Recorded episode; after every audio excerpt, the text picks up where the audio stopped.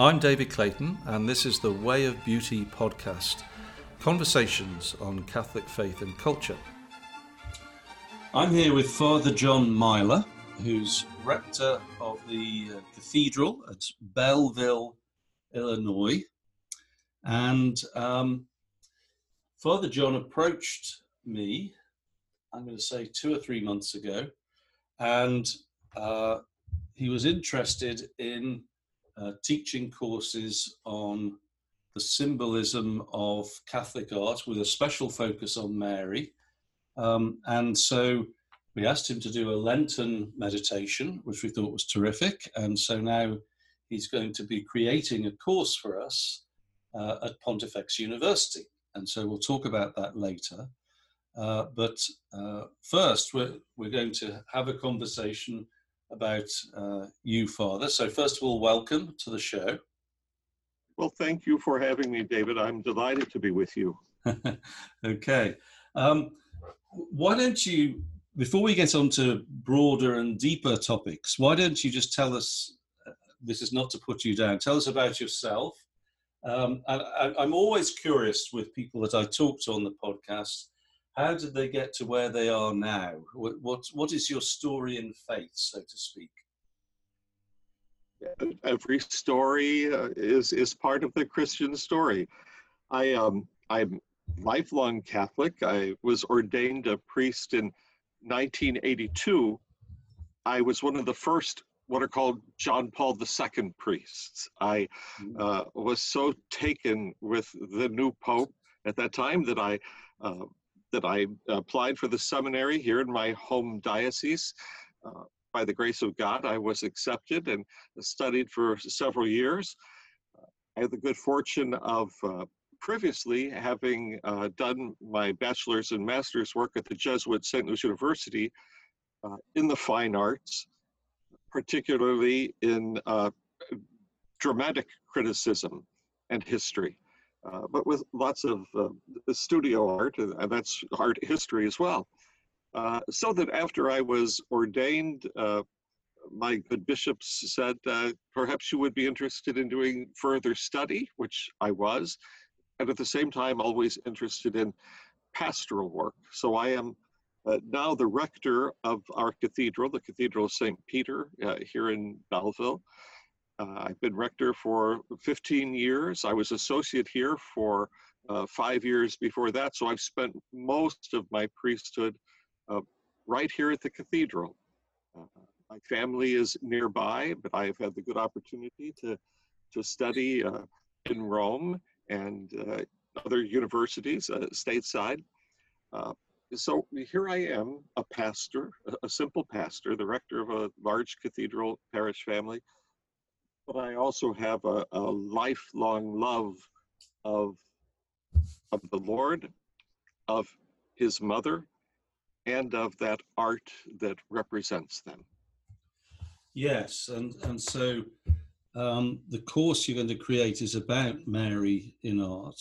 Um, and perhaps if you just tell us a little bit about that and the structure that that will take before, because I'd like to discuss with you something about the the recent history of devotion to Mary, which we were talking about before we started recording, and I found a little bit you told me fascinating. But so we'll come on to that in a moment. But, but let's talk about the the course so that we can just give that a plug. We hope that that will be available by the end of the summer, something like that. Uh, of course, there's a lot of disruption to everybody's tempo at the moment. But yes, tell us about the course. The course we're creating for Pontifex is a three-part course. And the first would be images of Mary in Advent and Christmas.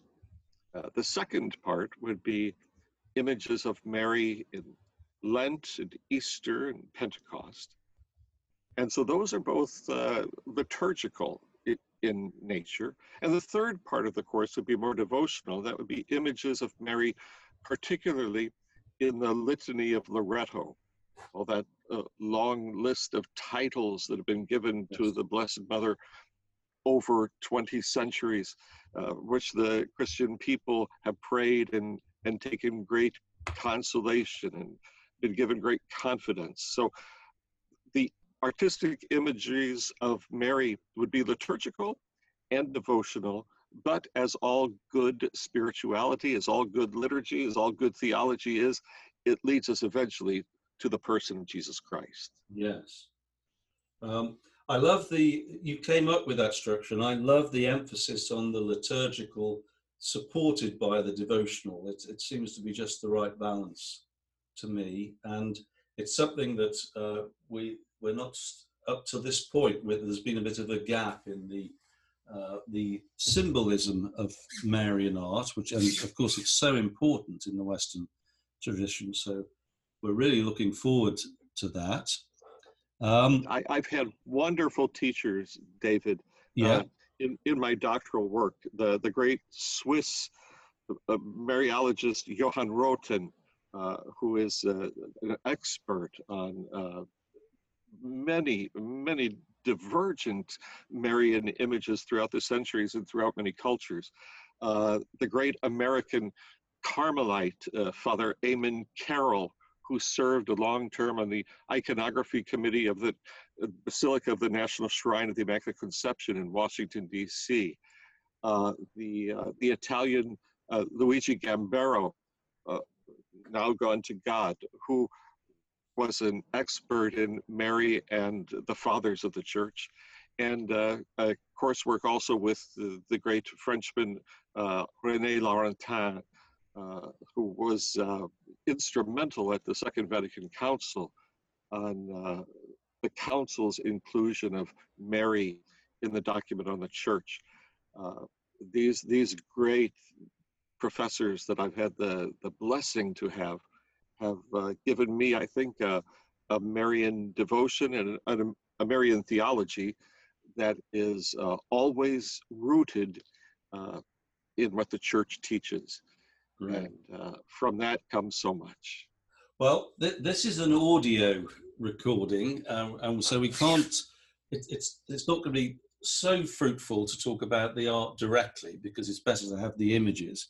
So why don't we move on from there? You mentioned the uh, the, fact that, uh, that that Mary was included. She was uh, referred to in the Second Vatican Council.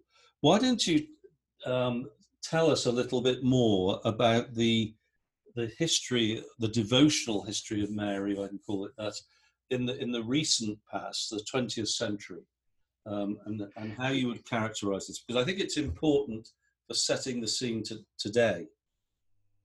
It is indeed. The 20th century can almost be divided into uh, two parts, and I use the uh, the image of the, the metaphor of sound of music. The first 50 to 60 years of the 20th century there was this great crescendo of Marian devotion, Marian thought, Marian literature, Marian art.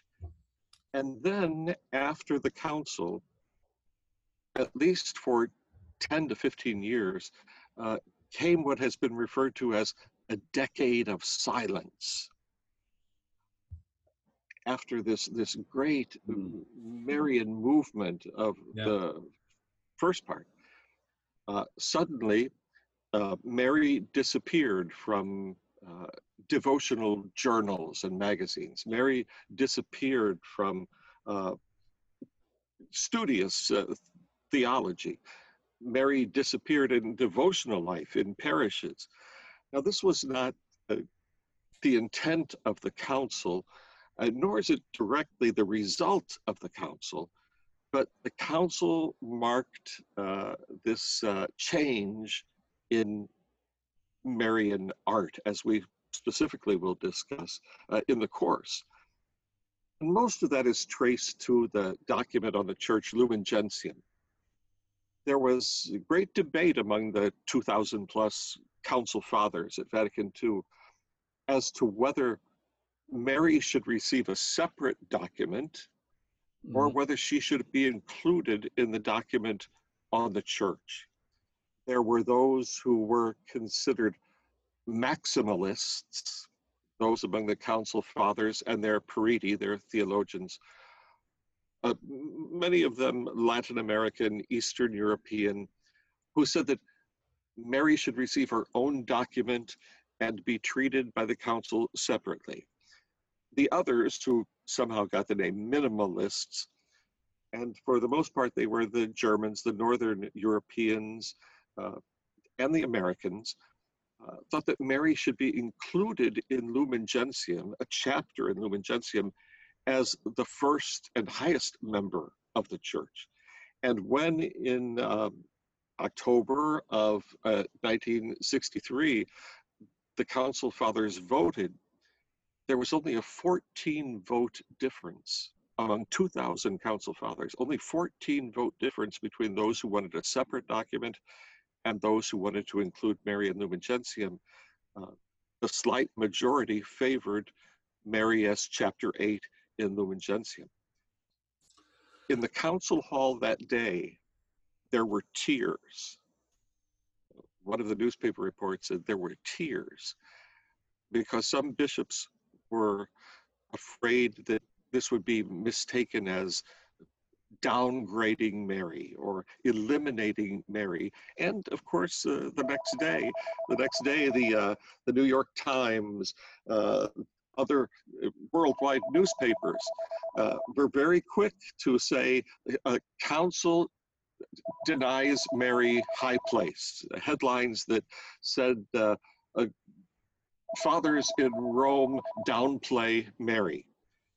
Uh, so there was that interpretation of the council that very sadly caused this minimalism in Marian theology, art, devotion, uh, after the council. It's not what the council intended, but it was an image or an effect of the council.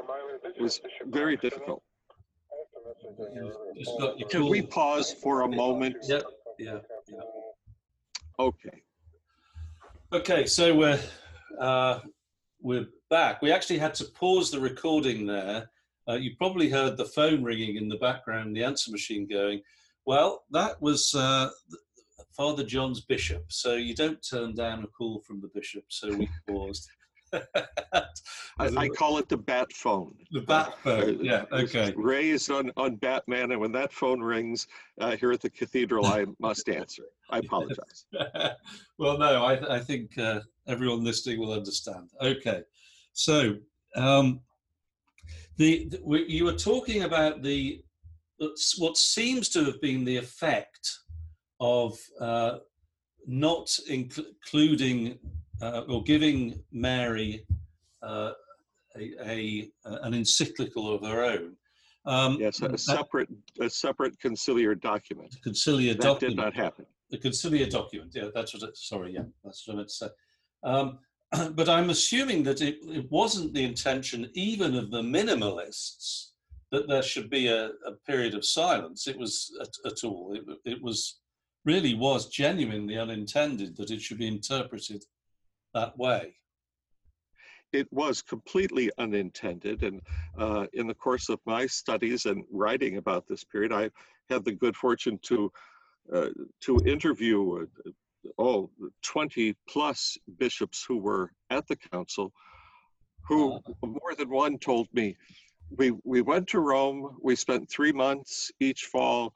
Uh, very carefully uh, explaining the church's teaching, and we would come back home and find out that people had taken it and were using that to change all sorts of things, which we had not envisioned uh, changing uh, or eliminating things as well. And that's what happened uh, the post-conciliar period.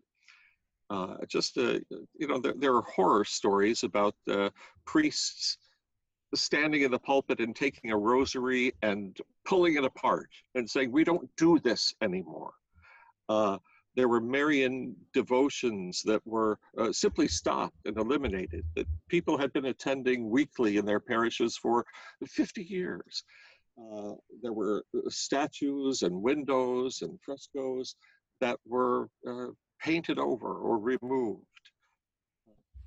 This sort of iconoclasm, uh, which was uh, both uh, visual and uh, in and magisterial in teaching uh, was never intended to be. And that sort of healing came about uh, by Paul VI in the, the great encyclical Marialis Cultus on the right order of devotion to Blessed Virgin Mary. Right. On the bishops I, of the United States. I just I'm sorry. To, no, no, I just want to come in brief because I, I really do want to talk about that uh, that document, which I think is very important. I don't know if it had much influence, but it certainly influenced me. Can you just tell us? Can we just step back one moment, and if yes. you could, if you're able to, just encapsulate what the Vatican, what the Second Vatican Council did say about Mary, that's important, just so, so we can uh, be clear that we've seen the terrible effects that were, were unintentionally caused, but uh, what, what did it actually say? That what are the sort of takeaways from that? Would you say?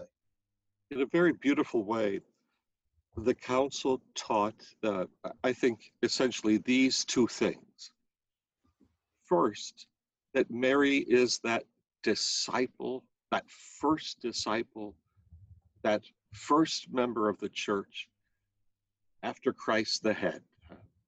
Uh, that she is the first after Christ and the closest to us. And then, secondly, the council uh, also taught, and this is a, a very important quote, I think the Blessed Virgin Mary is inseparably joined to the saving work of her Son. Inseparably, a, a very precise word, inseparably joined to the saving work of her Son so that in our Catholic thought, we, we can't separate them. We can't say, oh, Mary has nothing to do with this, or there's uh, no Marian dimension to that. Um, there is, uh, from the Annunciation uh, to the Assumption. And that is why we have the, whole range of Marian feasts uh, in the Church's Year of Grace. So, has there been any other um, statement made uh, it seems to me that, that you can't elevate her much more than that in saying those things. Um, so there, there, does seem to be a distinct contrast between what was said and what happened, um, as you were saying. I mean, I mean, that is certainly not downplaying the role of Mary in any way, is it? No, it, it is not. Uh, but the time after the council was very confusing. Uh, I lived through it. Uh, I was just a boy, but I lived through it. Okay. Uh, the uh, the post-conciliar period, uh, not just in terms of Mariology, but in terms of, uh, more importantly, Christology. who is the person of Christ? great confusion in Christology, great confusion, as you know, in moral theology, and great confusion in liturgy as well. Yeah. Uh, you know, Cardinal Newman told us that for a council to take effect, it takes a century. It takes a hundred years for the teaching of a council to finally uh, find its place in the theology of the church. Now, it's only been 50 years uh, yeah. since uh, Vatican II, so maybe we're halfway there. Yeah, I'm, I always take heart in that. It's funny, I always uh, think it's interesting. I hadn't heard that quote before, by the way, but one something that I use uh, as a measurement is that um, it took just in the context of art. You had the Council of Trent in the mid 16th century calling for changes in art, and it wasn't until well about 50 years later that um, you had the Baroque style uh, developing in Rome, which really was the the, the a, the coming together of the, a reflection of what the council had asked for, is the way that I see it, mm-hmm. um, in the early uh, 17th century. And so I just think that given how much more the, the faith was part of the fabric of society in those days, um, one shouldn't be surprised that we've had a, had uh, chaos um, for You're right. quite we, a few years in this century. It shouldn't worry us really if we have faith. It, people, it will, the church will come around. The, uh, you know, the body of ordinary people. By that I mean. So, and, and that's that's it couldn't be uh, truer that um, councils issue documents, and documents must be read. Now you can visit any rectory of any Catholic church in the United States and go into the, the pastor's library, and on the shelf will be the documents of the Second Vatican Council. And you can pull it off the shelf and blow all the dust off of it and and then uh, find out what the council said. I had a, an archbishop in Rome uh, ask me one time in, in another regards, he said, how did the people react to uh, Pope's document on XYZ, whatever he said. I said, Archbishop, I said in all candor, people don't read the papal document on XYZ. uh, parish priests, for the most part, uh, do not have the time to read a long papal document on this moral issue, that theological issue. Uh, the councils issue documents. Documents must then be put into practice. And in the putting into practice, there are successes and there are failures. There is continuity and there is discontinuity. And we went through a period of great discontinuity uh, after the council. But that continuity, in my opinion, uh, was, uh, was regained in the papacy of John Paul II. Right. And uh, building on, I'm going to suggest that that document you mentioned, uh, issued by Paul VI, uh, Marialis Cultus, yes. Marialis Cultus, uh, which I read with great interest um, and, in, and I thought was very good, actually. Uh, could you perhaps talk about that and just describe what's in it and, and its importance? Of course, of course.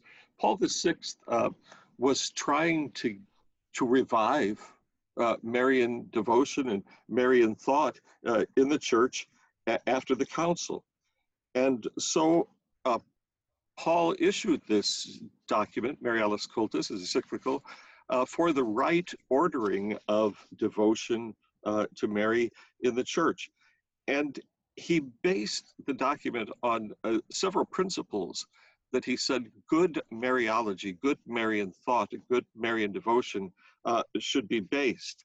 He said it should be biblical.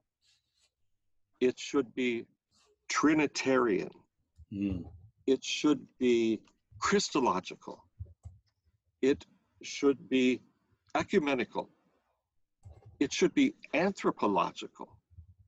And then explained uh, how Marian devotion can be brought uh, better to light uh, it, uh, more solidly using these guiding principles.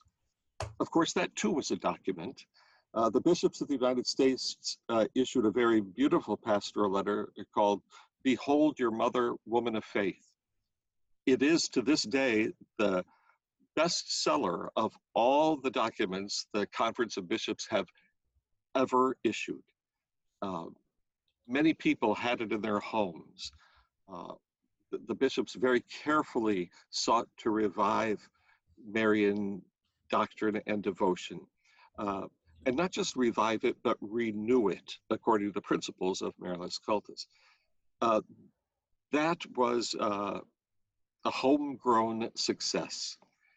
Uh, one of my dear professors, dissertation director, was the principal author of that letter for the American bishops. Uh, you know, when they the bishops write a letter, they they hire intelligent priests to to write it for them, and then they sign off on it. Um, and uh, Eamon Carroll, uh, along with a group of theologians, and then led by Cardinal Carberry of St. Louis, who was a, a, a great Marian scholar, uh, Cardinal Baum of Washington, later uh, in Rome. Uh, they did a marvelous job in bringing the council, the conciliar teaching on Mary to the people. And, uh, and it was very widespread. And that was about 1975. But the topper on it then was the election of the Polish Pope, uh, John Paul II. Yeah. Uh, um, the uh, within, I'm going to th- throw you my impression of the, my takeaway from what um, Paul VI said, and, and, invite you to correct me or redirect me, um, someone who isn't an expert in this. But the thing that that I uh, found uh, inspiring, this is the Paul VI encyclical, and I must admit, I, I, having seen the chaos in the in the 60s. I, I was uh, I was not a Catholic then. I was born in 62, but, but I and I came into the church in the early 90s, and I think I was most aware of the, the, the liturgical disarray. That's what struck me most. I mean, that's what is going to hit me when I go worship in the church. Um, and I felt that that had largely happened under Paul VI's watch. And so I'd never really looked uh, very hard at what he had to say about things. And uh, so this is not to uh, say that he was or wasn't to blame for any of that. But I have to say, when I looked at this, I was surprised at how uh, rich it was. Um, and the thing that struck me about it was the uh, hierarchy of devotion. So to be devoted to Mary is um, an act of love, um, and it can be expressed in many ways. So it's and it might be through what we call devotions, such as the Rosary, but um, in this hierarchy, he says the Church does it first through her worship and the Marian feasts, and then it's supported by the devotional, uh, the, the, devotions of the Church, highest of, of which, of course, is the Rosary. And the, the key point that I took away from this is that this is not a um, an either or. It's it's part of the richness of the church that uh, we can do all of these. Some people may have a particular preference for one or the other.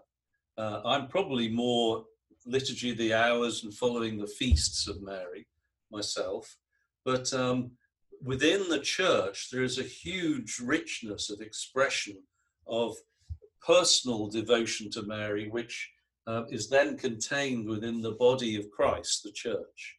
Is that, is that a fair summary, would you say? I think it's a, a, a, indeed a fair summary of parts of what Paul VI said. Uh, and you know, it, it, when you mention it being a, living thing that happens uh, in the church, uh, it is essentially incarnational. Uh, if Jesus Christ was just an idea, ideas don't have mothers. People have mothers. A yeah. person has a mother. Yes. And so, if indeed the Lord God is made flesh, then that flesh has a mother. Uh, and the farther we get away from Jesus Christ as a person, uh, the less attention we will pay to his mother. Yeah, yeah. It, it's incarnational. And that has a lot to say about art and liturgy yes. and devotion uh, and, and a scholarship. Uh, Christ the person, uh, whose mother is inseparable from his saving work. Yes. Um, yes, that's great. Okay, now John Paul II. You're saying that he had a huge impact personally. It need it needed a popularizer for all the the writing and the, all the documents. Somebody has to connect with people to make this happen. Yeah, in, indeed. Uh, what happened was that the council happened, the interpretations and misinterpretations of the council happened. Paul VI tried in a, uh, encyclical to, to move things in the right direction. In fact, there was a group of people who went to Paul VI before he died and said, We think you should expand the rosary. We think there should be more mysteries at the rosary. And Paul VI supposedly said, No, no, he said, I have changed the Mass. If I change the rosary, they will kill me. uh, so there was just so much he could do. But in the very person of uh, Karol Wojtyła, uh, who lost his mother, lost his father, uh, well before his priesthood, uh, who had this uh, this heart that was united with the the human hearts of Christ and Mary. Uh, John Paul II, who had that big M on his coat of arms, on the papal coat of arms, from the very beginning walked out onto the balcony after his election and uh, uh placed uh, his ministry in the hands of the mother of Christ and the mother of the church. Uh, Marian devotion could, in a sense, come out of hiding for those who have uh, uh who had been embarrassed by their Marian devotion. It could be renewed uh, for those who remembered something old but were seeking something new, and it could be rediscovered for those people, especially people coming into the church or uh, very young people as well, uh, who didn't have a history of Marian devotion, uh, who rarely gave her a thought. Uh, John Paul II was the great reviver and renewer of that. Certainly, certainly. Yes, and and um, how did he do this? Uh, uh, he he connected with people personally. Uh, did he write about this? Did, was he always referring to Mary? What what? Tell us a little bit more about the connection he made, if you can. Um, well, again, from the very beginning, uh, his Marian devotion was well known. And in fact, uh, Karol Wojtyła had been at the council. He'd been a council father, and he had spoken uh, very eloquently on uh, the role of Mary in the life of the church and uh, eventually supported the idea of including Mary in Lumen Gentium uh, as a member of the church and not outside of the church. Uh, but his Mary devotion was strong, it was manly, it was masculine. Uh, and, and, that I think is very important. Yeah, I, it, I agree with that because one of the things as a convert, um, the Catholic approach to Mary, of course, is a big subject. it's oh, yes. you, you, I need to get used to. And I found a lot of expressions. This is in the early 90s when I came into the church. Something about them felt um, not easy, not masculine, not easy for a man to grasp. And I can't tell you what it is. Some of the language and sentimentality of, uh, I think a lot of it 19th century that I was coming across, uh, I didn't enjoy particularly. Um, but I, I, I, I, do respond uh, to the, the, the more masculine approach. And I agree with you that John Paul II came across in that way. Uh, very much. Yeah. Very, very much so. Uh, to the great benefit and blessing of the church. Uh, I'm a pastor, and I know many dear ladies, dear women who have rosaries that are pink and, and baby blue and who pray away the rosaries, but I also see and know a growing number of adult Catholic men who embrace Marian devotion, uh, who will say, um, I came to Jesus Christ through Mary. And th- these are, are young, uh, energetic, uh, intelligent Catholic men uh, so I think, uh, and of course, you're right that a lot of the sentimentality of Mary, especially in the 19th century, uh, was uh, effeminate, and it, it, perhaps that's not altogether uh, terrible because she is the feminine. She she is indeed a, a woman, uh, and we must remember that anthropologically. Yeah. But um, there's something strong in John Paul II's Mary devotion, uh, and he eventually, of course, you know, did add uh, the luminous mysteries to the Rosary. Uh, he did admit after he had been shot uh, uh, on May the 13th in St. Peter's Square, he he entrusted himself to the Mother of God. Uh, he said, "One hand fired the gun, but another hand directed the bullet." Uh, he believed that Mary saved his life. Um, the, the bullet that pierced John Paul II is now in the crown of the statue of in Fatima. Uh, it was incorporated into the, the crown of Our Lady of Fatima uh, there.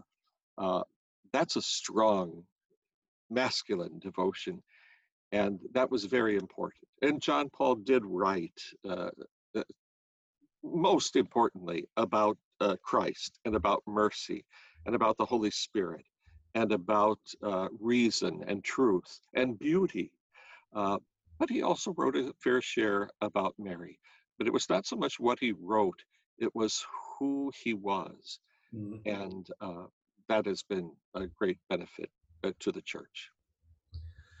Yes. Um, I, would like to just round off with uh, a, a, little uh, description. You, you, suggested this, and it sounded interesting to me. The, the history of Mary as health of the sick.